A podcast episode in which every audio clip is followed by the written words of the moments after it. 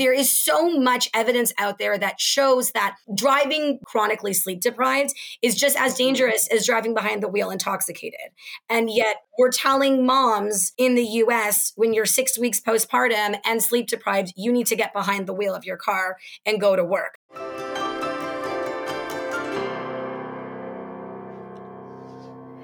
Getting enough sleep when we have a new baby can sound like a total fantasy.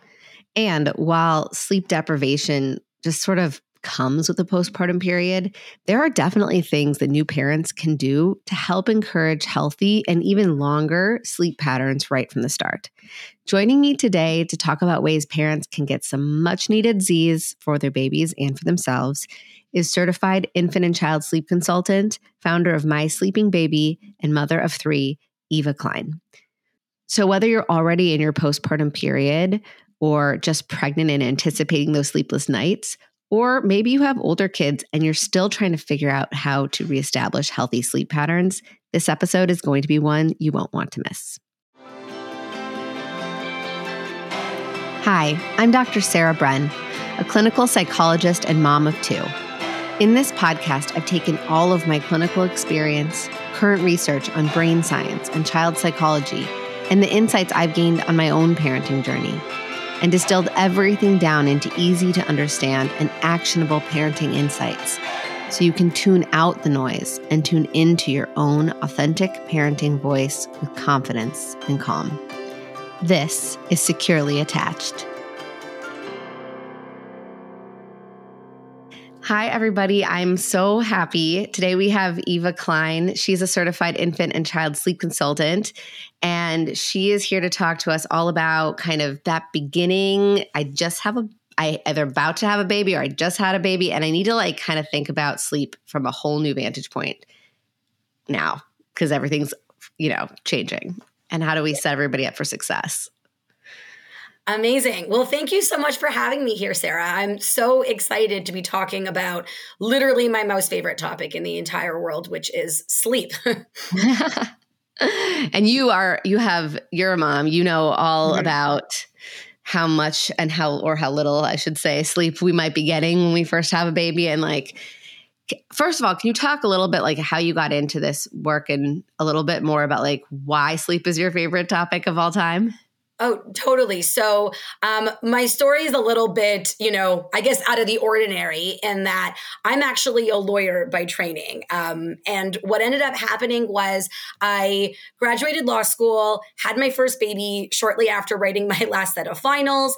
And she was that really easygoing, happy baby that just sort of made me look good, made me look and feel like the best mom in the entire world, despite the fact that I had no idea what I was doing. Um, and so that was really great considering um, I was studying for the bar exam while she was a, a, newborn. So it's sort of like I needed her to be really easy, and thank God she was. Um, but then a couple of years later, um, I gave birth to my next baby, and my next baby had uh, the complete opposite uh, temperament to my older one in that this baby was very high needs, very challenging, really really difficult if i'm going to be honest in that she you know cried a lot was seemed to be uncomfortable all the time, even though she never really had reflux or anything like that. And naturally, sleep was not her strong suit. And so, unlike her older sister, who was sleeping, you know, eight hour stretches magically by five weeks of age, this baby really wasn't sleeping at all. And it was, it got to a point where um, she was about four months old and waking me up every 90 minutes all night long. Um, I was so wiped. I I thought I was going to die. I just wasn't functioning at all. Forget barely functioning. I was not functioning physically, mentally. I was just sort of going through the motions, getting through the day with the one and only goal of keeping my kids alive.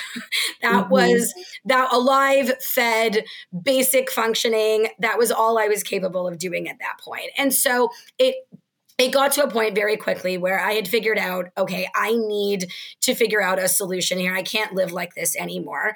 And so I opened up some sleep books for the very first time and you know, figured out what to do to make the situation a little bit more manageable. So I started getting, you know, three to four hour stretches of sleep, which definitely does make a difference when you're only mm-hmm. getting 90 stretches beforehand. So it was better, not great, but it was good enough that sort of it allowed me to have this moment of clarity where I sort of thought to myself, hey, why don't I use up the rest of my maternity leave to get my certification to become a sleep consultant? Because I guess what I forgot to mention is I live in Toronto, um, in Canada, where we get 12 months of mat leave. So, mm. um, so I had time. I feel really bad mentioning this on a podcast where most people are American listening to this. I know. They totally do not want to be like, our, it's really horror. I feel horrible rubbing our country's mat leave uh, policies in your face, but I just had to mention it because it's relevant. it is. All. It is. I mean, because well, not just because you know. I mean, we can get into the politics of like American maternity leave policy yeah. is a disaster, but disaster. realistically, it's not like there's a reason why in you know countries that have longer maternity leaves they mm-hmm. have you know a, a, lot better outcomes for moms because it takes a long time to mm-hmm. kind of get into this rhythm with your new baby. And it doesn't matter if you're a seasoned parent, as you're describing, like it's the kid and yeah. you and like the demands of that moment. And so like getting like having enough time to really establish a rhythm, establish sleep hygiene for yourself and rhythms with your kid. Like mm-hmm. it's hard to do that in six, 12 weeks, which totally. is what most women in America get, which is Bonkers. It's bonkers. It's insane. I mean, not to get too TMI here, but at six weeks, like you're still bleeding by yeah. the six week mark since you've given birth. And you're supposed to go back to work at that point. I mean, on what planet does that make any sense? And go easy on yourself ladies like that is is not normal to begin with to be expected right. to go back to any semblance of full-time work when you are only 6 weeks postpartum or even 12 weeks postpartum to be honest right. i get 12 weeks is better than 6 but yeah I, it, it it's beyond me that's that's the truth but Right. Anyways, to, to make the reality is working yeah. within that reality because a lot. I mean, I fully agree with you. Like, couldn't mm-hmm. agree with you more. Like, get on my soapbox and scream uh, to the at top of my lungs. Like, we need longer maternity leaves and paternity yeah. leaves. Yes, but we don't have them for so many people, at least in our country. So, what's the like? How do we look at that in the context of sleep? Because sleep is definitely interconnected with um, our ability to be at home with our kid and not have to like wake up the next morning and go to work. Right? Like, we have to yes. be we have to function in ways where our bodies and our family life isn't really facilitating, For but we sure. have to do it anyway. For sure, a hundred percent. And that is how I got into this business, you know, was my, even though I was, I was on maternity leave, like, let me just sort of make something very, very clear here. I was not working. I was off. I was, at, and my two year old at the time was in a full day nursery program. I was just, and I'm putting the word just in quotation marks here, okay? I was just home with my four month old without, you know, any other massive responsibilities. And I was not functioning. I was not mm-hmm. coping. How I would have been expected to do that while also working, while also just being able to, how would I have been able to drive to work? On sleeping 90 minutes at a time when there is so much evidence out there that shows that sleep deprivation, driving behind the wheel chronically sleep deprived is just mm-hmm. as dangerous as driving behind the wheel intoxicated. Mm-hmm. And yet we're telling moms in the US, when you're six weeks postpartum and sleep deprived, you need to get behind the wheel of your car and go to work. I haven't even gotten to now you have to use your brain at work, whatever that might look like. It's mm-hmm. beyond to me. But that being said, I was struggling that much and I wasn't even back at work then. So, you know, really yeah. go, go easy on yourself if this is a struggle. But in a nutshell, that is how I got into this business completely by accident because what ended up happening was I went back to work as a lawyer um, part time. My boss let me come back part time. I launched my what was supposed to just be a side business, um, but the side business ended up growing really, really quickly, which I am beyond grateful for because um, loved working as a lawyer, but but this is a heck of a lot more fun. and way more rewarding if i'm going to be honest and so i've been doing this now full time that that baby of mine is now nine and a half so wow. it's been you know a solid eight plus year journey i had another baby a few years later so i've got three kids who are now 11 9 and 4 and um, have been doing this full time ever since and feeling very very grateful for that Oh, it's good work. I mean, it's good work to be doing. And I feel like it's very gratifying when you can help people when they're feeling really at a loss. Because the thing is, not everybody goes to a sleep consultant. Not everybody needs a sleep consultant. You know, if it ain't broke, don't fix it. But I think mm-hmm. when people, you know, you and I are similar in that, like, you know, I'm a psychologist. I work with people who people usually don't reach out to me when things are going good. And they right. probably don't reach out to you when things are going good right? Correct. People usually yes. reach out for help in whether it's for mental health or sleep consulting, right? It when things are feeling really hard, mm-hmm. what we're mm-hmm. trying isn't working.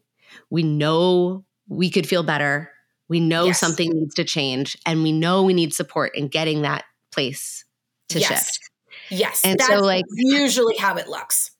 Yeah. And so I think like I'm, I'm imagining like the parents who call you are are hurting, right? They're feeling mm-hmm. really like what is the mood? Like what is the sort of mental state of the people who say, "Okay, I have to figure this out beyond I'm just sleep deprived, but like Yes. I would say a lot of them call me first and first and foremost feeling very overwhelmed because um, Google is a double edged sword, right? Google, Facebook mm-hmm. groups, you know, communities, the internet as a whole is wonderful in that there is so much information that you can get very quickly at your fingertips. But it's equally overwhelming because so much of that information is conflicting. It's so hard to be able to figure out, well, what's going to work for my baby? Because, spoiler alert, you have a baby, not a robot. And so, just because, you know, one blog post or podcast episode or well intentioned friend is telling you, oh, try this or do that, there's no official guarantee that that is necessarily going to work for your little one. And so it can feel beyond overwhelming trying to figure out what to do. And I think that it can also feel very, um, I find a lot of moms, they feel very conflicted around this topic as a whole because you love your baby more than anything more than life itself. And you would you would literally do anything for your baby um you know to help them be you know that happy healthy emotionally stable human that you want them to be. And be, there is unfortunately so much conflicting information and advice out there that around sleep and sleep training as a whole that can make you feel, gosh, on the one hand, I love my kid more than life itself, and I would never do anything to harm him. But, you know, on the other hand, I'm literally dying here. I'm not functioning. I'm a mess to be around. I'm not the best mom to my kid. I'm not a great mom to him at all because I can, I'm barely keeping my head above water. And I need to be able to fix this, but I don't want to harm my little one in the process. Mm-hmm. And, and then they end up feeling kind of stuck you know not yeah. wondering wondering okay well how am i supposed to rectify this and yeah. and that's that's really hard and really heavy those are big heavy feelings to be grappling with here what that makes me think of is that did you ever see that viral TikTok video of, that just sort of happened recently of this mom? She was a young new mom and she was just in tears talking about how her baby wasn't sleeping and she hadn't slept in like many, many, many, many, many months. And she was just like, how do people do it? How do they get their kid to sleep? Yeah. With it feeling as though the only yeah. option is cry it out, which I can't do. And, yeah. and, or, but my baby was just supposed to figure it out on their own and they're not. And what was interesting, like one, just her pain and her struggle, I think was so relatable to so mm-hmm. many people. But I think one of the reasons why that video was so did go so viral or as a product of it going viral was the response that people had to it mm-hmm. was so like if you read the comments on any of these like reposts of this video was so polarizing yes. and it was all about throwing answers at this woman like yeah. just sleep train just co-sleep just yeah. do this just do that and it mm-hmm. was like i kept being struck by my own reaction was like I feel like I want to know what's happening for this mom and this yes. kid. Like, how could you possibly give a prescription to mm-hmm. a TikTok video? Because which you know that's the problem yeah. with social media in general but like these it's not simple it's not just do this or just do that like there's yeah. so much nuance and there's so much uniqueness and information that goes into every family and all the things like the parents temperament the child's temperament like all kinds of other factors how like what are your how do you help parents kind of understand like there are options that fit wherever you're at and that's the that's kind of the answer we the question we have to answer yeah. Well, I am a very firm believer that there is no one size fits all approach to anything in life, but specifically when it comes to parenting and in particular when it comes to sleep. Um, I have a lot of friends who have bed shared with their babies since day one and they still co sleep on and off with them as they're older. And it really does truly work for them. And I would never in my wildest dreams tell someone to stop doing something um, if it works for them. If it works for you, amazing. I tried the bed sharing thing, never worked for me. There was, you know, I joked with a friend of mine that when it came to my attempt to co sleep with this baby of mine that wasn't sleeping, there was coing, but there was no sleeping.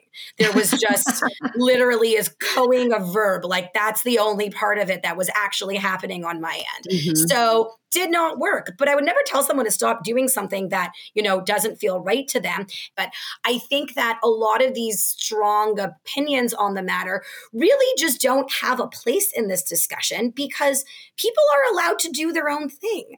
And mm-hmm. there's more than one right way to be able to approach this. And so I think a lot of the time, by the time moms come into my space, usually they've sort of they've they haven't completely moved past that mental hurdle, but they're sort of down the road, they're far enough down the road that while they might need some reassurance to make sure that, first of all, you know, I'm the right fit for them to work with and they feel comfortable with, you know, my approaches and how I do things, um, that at the end of the day, they know that simply waiting it out and doing what they've been doing until now is just not working for them anymore um, mm-hmm. but you know for for the mom that you know was in that tiktok video again it's a how long was it 30 seconds you know it's i, I don't mm-hmm. want to by no means am i trying to like jump to conclusions here and psychoanalyze you know who she is out of a 30 second clip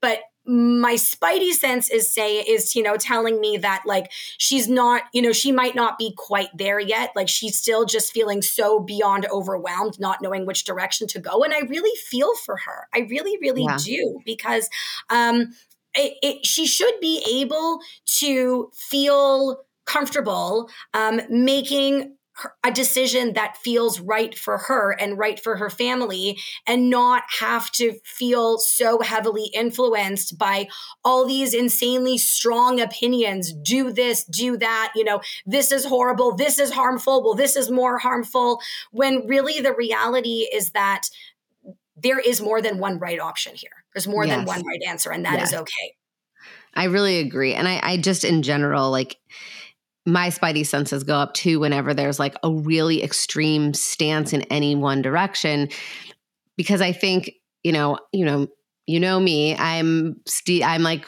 looking at everything through the lens of like attachment theory and i think mm-hmm. people you know don't understand attachment theory all that well sometimes and will sort of get very binary with it right yes. and the reality is there are as many ways to create a secure attachment as there are like as many different ways to learn how to sleep you know like they're mm-hmm. not they're not they're not uh, mutually exclusive things and right. there's also and secure attachment isn't black and white it's very gray it's about mm-hmm. all these like amalgamation of experiences this sort of um, this um accumulative collection of interactions that we have with a safe person who sees us, who soothes us, who helps us to feel like I can trust you. And that's not easily broken by one interaction, right? Mm-hmm. And so I think there's this really intense fear that gets put out there that, you know, teaching your child to sleep independently only looks one way, and that way mm-hmm. is damaging to an attachment relationship. And I think there are certainly ways that you could sleep train that could be damaging to an attachment relationship. Yes. I also think that there's a lot of ways that you can kind of interfere with an attachment relationship that has nothing to do with sleep. And mm-hmm. there's a lot of ways that you can help a child go through that whole range of learning. You know, there's a there's like you said, there's so many different ways to approach it and that you can do it in a way that certainly preserves attachment safety. Yes. Of course. And and on top of that, I would say that um, you know, I think a really big puzzle piece that many parents, many moms in particular, are not aware of is that there is so much that you can do to improve your little one's sleep that actually has nothing to do with sleep training. Um, for mm. example, you know, I have tons of moms who reach out to me when they're either pregnant or when their little ones are newborns, you know, three, four, six weeks old. We are not doing sleep training for a newborn baby in that age range, but I will tell you that there is still quite a bit that we can do in the sleep department at this age to maximize your little one's sleep, to introduce some healthy sleep habits early on, and most importantly, be able to avoid some much bigger problems down the road. Um, on a personal note, like I, I have a newborn sleep course that teaches all of these things step by step, and it was um, it was inspired by baby number three, who's now four and a half. He was my third baby, but my first baby that I had as a sleep consultant. So, mm-hmm. you know, I had at the time, I had been in this industry for about four and a half years. And so suddenly I now had my own little guinea pig to be able to apply everything that I had been teaching for, you know, quite a while. And to make a very long story short, by the time he was six weeks old, I had him sleeping eight hour consistent stretches of sleep throughout the night. And he was exclusively breastfed. I'm just going to mention that because immediately people are like, was it formula? No, there was no formula in the picture at the time. He was mm-hmm. exclusively mm-hmm. breastfed, nor was he one of these unicorn babies that was just happy all the time and naturally slept like a champ. He was not. I wouldn't put him in the high needs difficult category. Mm-hmm. He was really what I like to call a textbook baby, in that if I met him halfway, he'd meet me halfway. And the mm-hmm. end result was because I actually knew what I was doing the mm-hmm. third time around. I mean, I kind of do this for a living. Um, he was sleeping like a champ consistently, and that eight hour stretch never went away. The eight hour stretch eventually, when he was old enough turned into that 11 to 12 hour stretch. That's great. Oof. So uh, let me ask you this. You know, obviously, baby number two and baby number three, you've already mm-hmm. told us we're very different temperamentally. Yeah. But looking at, you know, baby number two as sort of your uh, control, your control yeah. experiment, and baby number two is the like the experimental case because you had all these new interventions that you were trying. What yes. was different for you? Like what how did you approach having this new toolbox with your third child in the sleep department? What behaviors did you engage in that were different from 2 to 3? Yes. Like so I'll so I'll tell you the very first the very first thing I'll mention is that um, going in to um, my experience with baby number three as a newborn, I was acutely aware of how to get him on an age appropriate routine early on that would allow his daytime feeds to be maximized and for me to avoid having an overtired baby on my hands. So one of the things that I always teach my moms of newborns about is what's called a wake window or a wake period. So, a wake window refers to the amount of time that a baby of any age can be up for before they begin to get tired and need to go back to sleep. And what happens is that if your little one is up for too long and they're up past their wake window, they become overtired. And what happens when they become overtired is actually no different than what happens when we become overtired, which is that your nervous system begins secreting higher levels of cortisol. And when you've got, which is a, a, a stress related hormone, and when you have higher levels of cortisol in your system, it's going to make it much harder for you and your newborn, well, your newborn baby in particular, to be able to fall asleep and stay asleep. And so, one of the things that I was aware of going into this was how often my baby would need to be napping throughout the day. Newborns have very short wake windows. Their wake windows are 45 to 60 minutes maximum. And that includes the length of the feed. so if your mm-hmm. little one is still learning how to breastfeed, and, or maybe he does know how to breastfeed, but he's three weeks old and each feed takes 30 minutes long, and then you're done feeding him, and then you change his diaper, maybe you do a little bit of tummy time, and then guess what? He's ready to go back to sleep. That's pretty normal for that age. Um, mm-hmm. But a really common mistake that I see, you know, moms making, and I definitely made with my first two, was that as the day would go on, my little one was not napping every hour. My little one would be up for these longer periods of time, um, and uh, maybe maybe she'd be happy, maybe she'd be not happy, but I then said, oh, well, it must just be colic, right? She's just, you know, a fussy, cranky, you know, newborn baby, which of course there's always going to be some truth to that. But the reality was looking back, I was going, oh my gosh, my, my two month old would be up for two hours at a time, especially near the end of the day when I had my toddler home with me. Of course, she's going to be overtired. And so the end result was that in addition to having all this extra crying with my se- with my first and second baby, more my second baby than my first, because as I said, my first was really easy. My second baby cried so much, and I didn't know that had I put in the extra effort to ensure that she was napping when she needed to be napping, first of all, there would have been a lot less crying, which would have been mm-hmm. a lot less stressful for me because hearing your baby cry over and over and over again, you know, over a very long period of time is inherently stressful. On top of that, she would have been a better sleeper at night because one of the biggest one of the most common culprits of a baby's night completely falling apart, especially in the newborn stage, is if they're up for too long and become overtired. And then as a result, you're going to have a baby who is that much more unsettled. And it's going to be a lot harder for them to stay asleep if they're not napping enough during the day. So there's a very famous saying, sleep begets sleep. But a lot of people don't know how that applies to newborn babies in particular.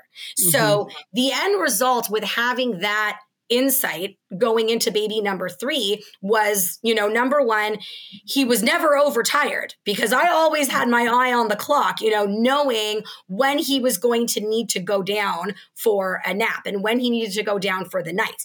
The second puzzle piece was that um, I was also acutely aware of when he needed to eat. And so I might not have known what day of the week it was or what month it was for that matter, but I did know when he was going to be due for a next feed right when he was due for a feed when he was due for a nap and uh, and i had a good app to be able on my phone to be able to sort of like remind me you know when he was due for a feed and for a nap because it's a lot to remember when you're you know a, a, a postpartum mom um, but it paid off in dividends because the second big, big thing that I'll just mention is that my textbook average newborn baby, honest to God, barely ever cried. Why? Because I almost always knew what he needed before he was even aware of it.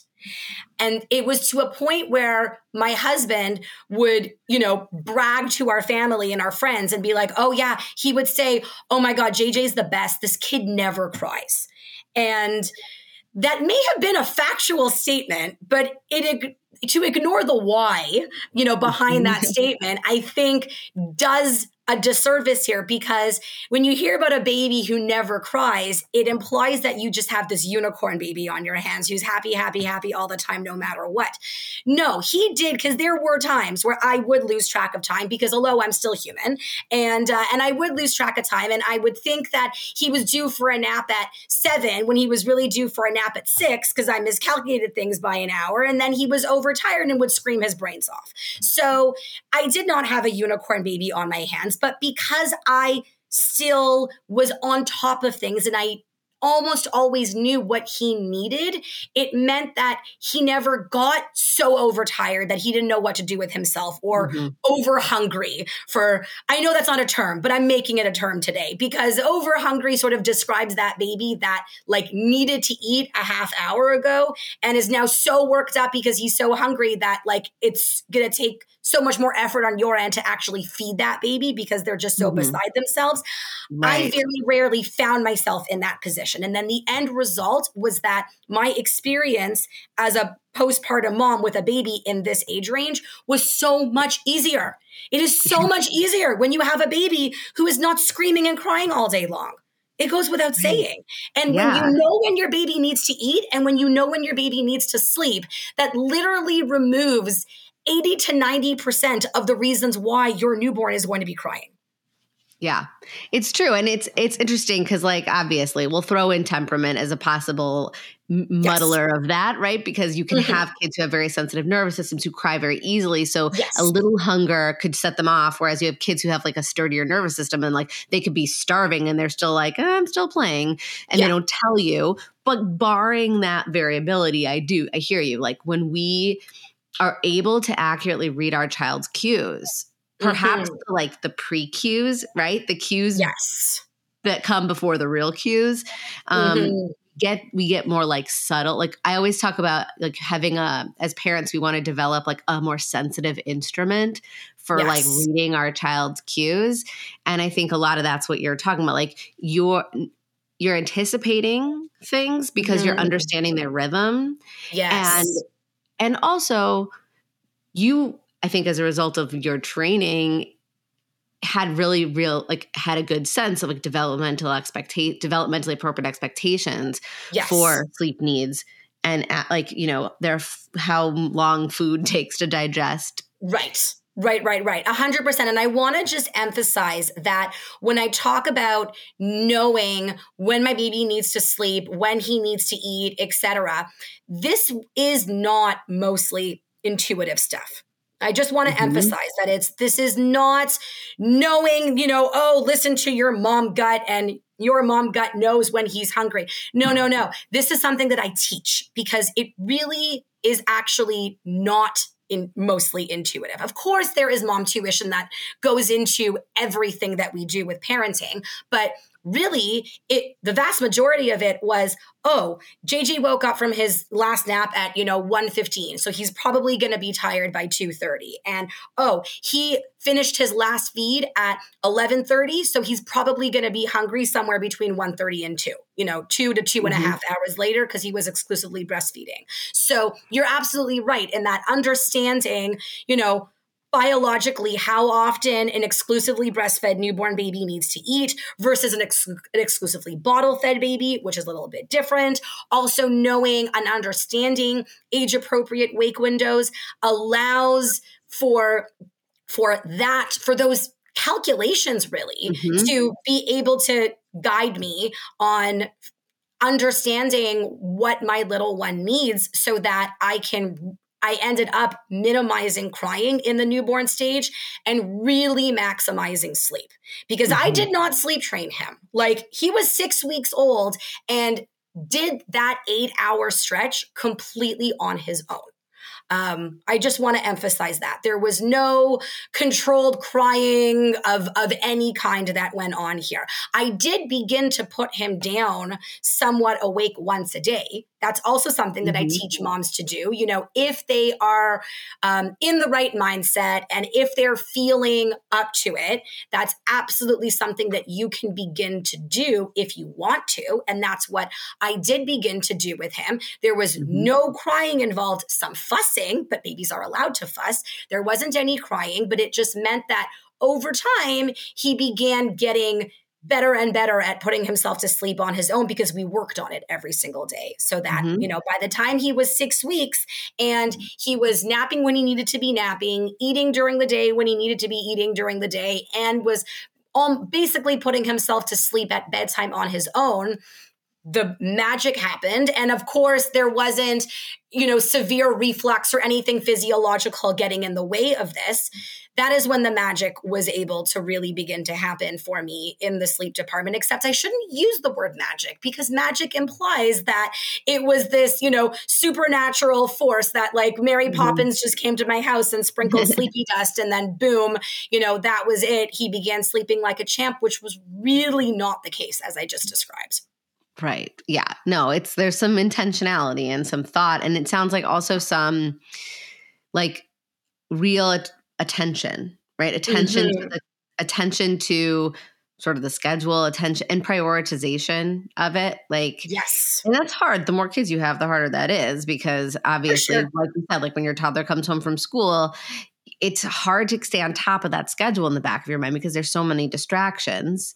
Yes. Um, I agree, but I'll tell you that I I actually see it. I, I flip that. I would flip the script around, and I, mm-hmm. I see it in the opposite way. In that, when I prioritized my little ones, my newborn's sleep needs, it meant that he was, and his feeding needs and whatnot. It meant that he was so much easier for me to take care of. It meant that he was a happier, well rested baby. And as a result, I was less stressed. I was more well rested, which gave me more energy and wherewithal to be a better mom to my two older kids when they came mm-hmm. home from school. And as a result, I was less overwhelmed than I would be on the days where I maybe wasn't paying as close attention as I, yeah. you know, should have been. So I, I see what you mean. And I, and I can appreciate that when a new mom is hearing this and maybe she also has a couple older kids as well, she's going, well, oh my gosh, how am I supposed to do that? Because I have, you know, a two year old and a four year old or a six year old that I also need to be keeping alive. Mm-hmm. And I, I get that. Again, this was baby number three. This wasn't baby number one, but I'm telling you with that little bit of intentionality on the front end of this, it pays off massively and makes mm-hmm. taking care of your other ones and keeping them alive and well, not just alive, right. but well, yeah, so much easier. Right. Because I also think, you know, like you said, like all that stress that comes from a stressed child and that comes from not sleeping and, you know, struggling around nap windows being extended too far and then they're overtired and it's just it's chaotic mm-hmm. that impacts us it impacts yes. our the how we could ha- the, our bandwidth to show up it's just it's like stress is contagious right for the yes. whole family yes. and so i think it's important for parents to give themselves permission to like do something proactive very targeted at improving sleep, mm-hmm. knowing that there's no quick fix and no magic pill that will, like, you know, every kid's gonna respond to this differently. But I do think, you know, I, I, I feel like people sometimes throw out the baby with the bathwater when it comes to well you you're not allowed to talk about anything related to like sleep training if you want to have like a healthy child. And mm-hmm. I think that is that's just not true.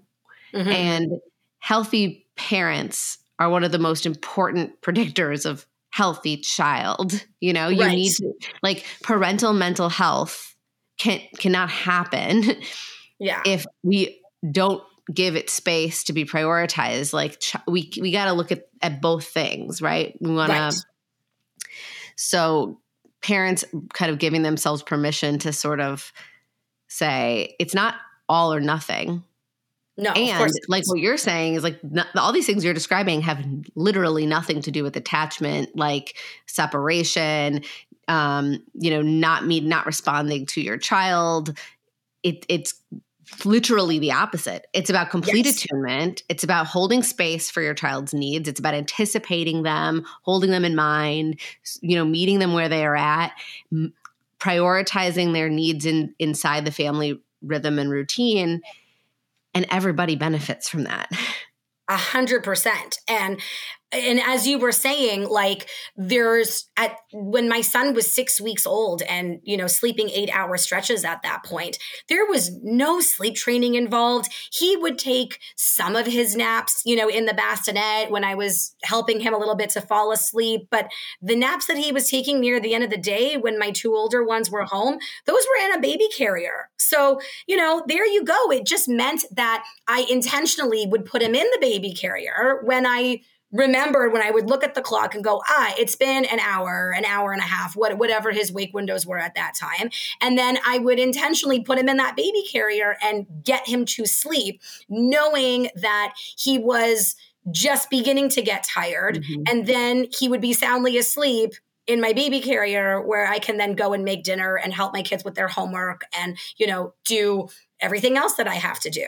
And right. without that, the, the second time around, I did not have that insight. And so it meant mm-hmm. that I had, you know, a two year old and a baby, which was oh boy, was that hard because that's another way of saying I had a big baby and a little baby. And, and I wasn't aware of how often the little baby needed to sleep. And so it meant that I was, I'd pick up my two year old from nursery school around three o'clock. My husband would come home from work around six or 6.30. And so for that three to three and a half hour period, I was literally counting down the minutes, the seconds until my husband would get home and I could hand one of them off to him because I was drowning. I had this very high needs, exhausted, sleep deprived baby. So, you know, it's the the really difficult temperament plus the sleep deprivation combined.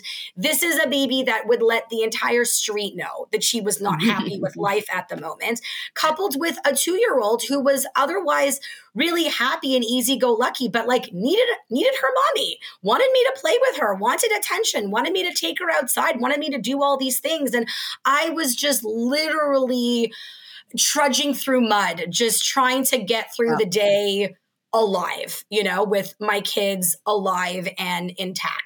And the third time around, when I had a third kid, but I actually knew what I was doing, um, it was so much. It was so much easier. It's a game changer. I can't even describe in words how different my postpartum experiences were with baby number two and baby number three. And so, if there is, you know, one big massive myth out there that I would love to dispel, it's that you can. It's that you can absolutely tackle baby sleep head on when they are a newborn, despite the fact that you are not doing sleep training. There is so mm-hmm. much that you can do that can really improve your little one's sleep and maximize sleep in that newborn stage, despite the fact that you're not doing sleep training. Yeah, I totally think that's so important. And I think what, what I hear you saying is like, okay, it's about learning how a child's brain and body work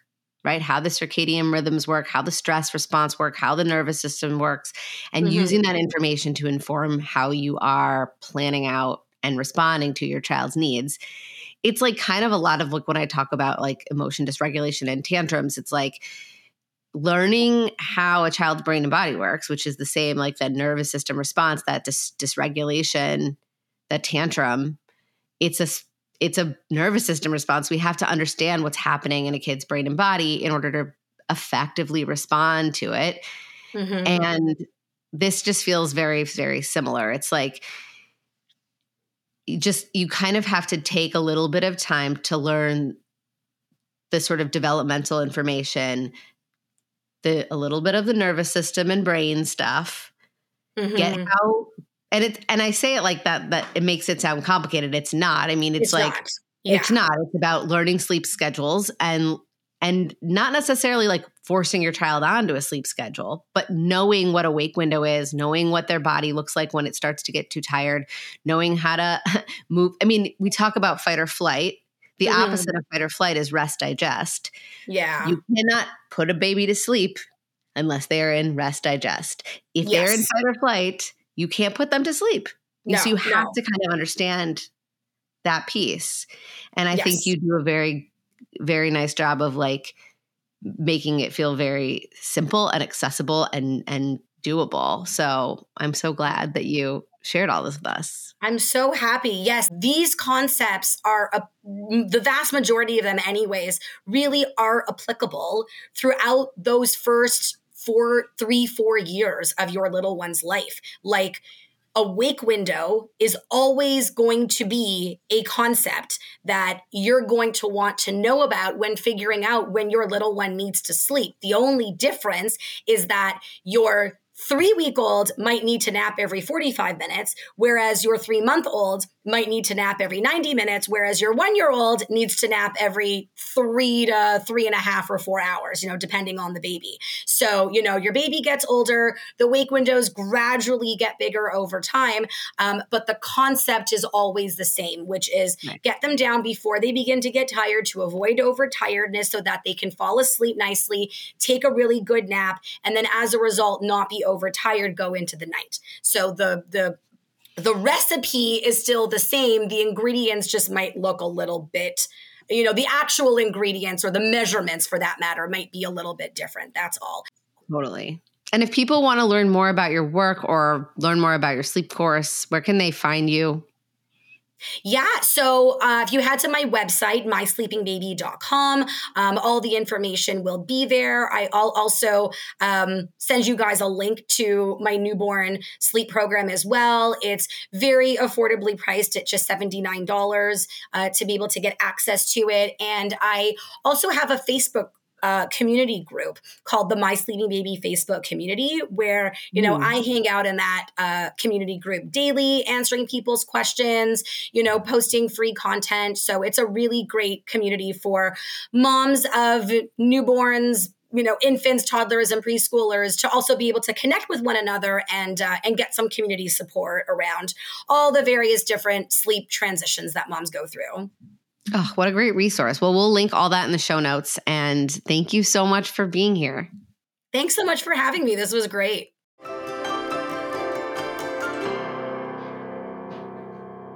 Thanks so much for listening. If you want to learn more from Eva and get access to her newborn sleep class or join her sleep Bible program, she has offered securely attached listeners an amazing deal. Just use code SARAH40 to get 40% off any of the sleep resources that she has on her website, mysleepingbaby.com. And if there's something else you could use some support with, a question or a topic you want me to tackle on the show, I would love to hear from you. Send me a DM on Instagram at Dr. Sarah Bren or go to my website, drsarahbren.com forward slash podcast and fill out the question form. That's drsarahbren.com forward slash podcast. Until next Tuesday. Don't be a stranger.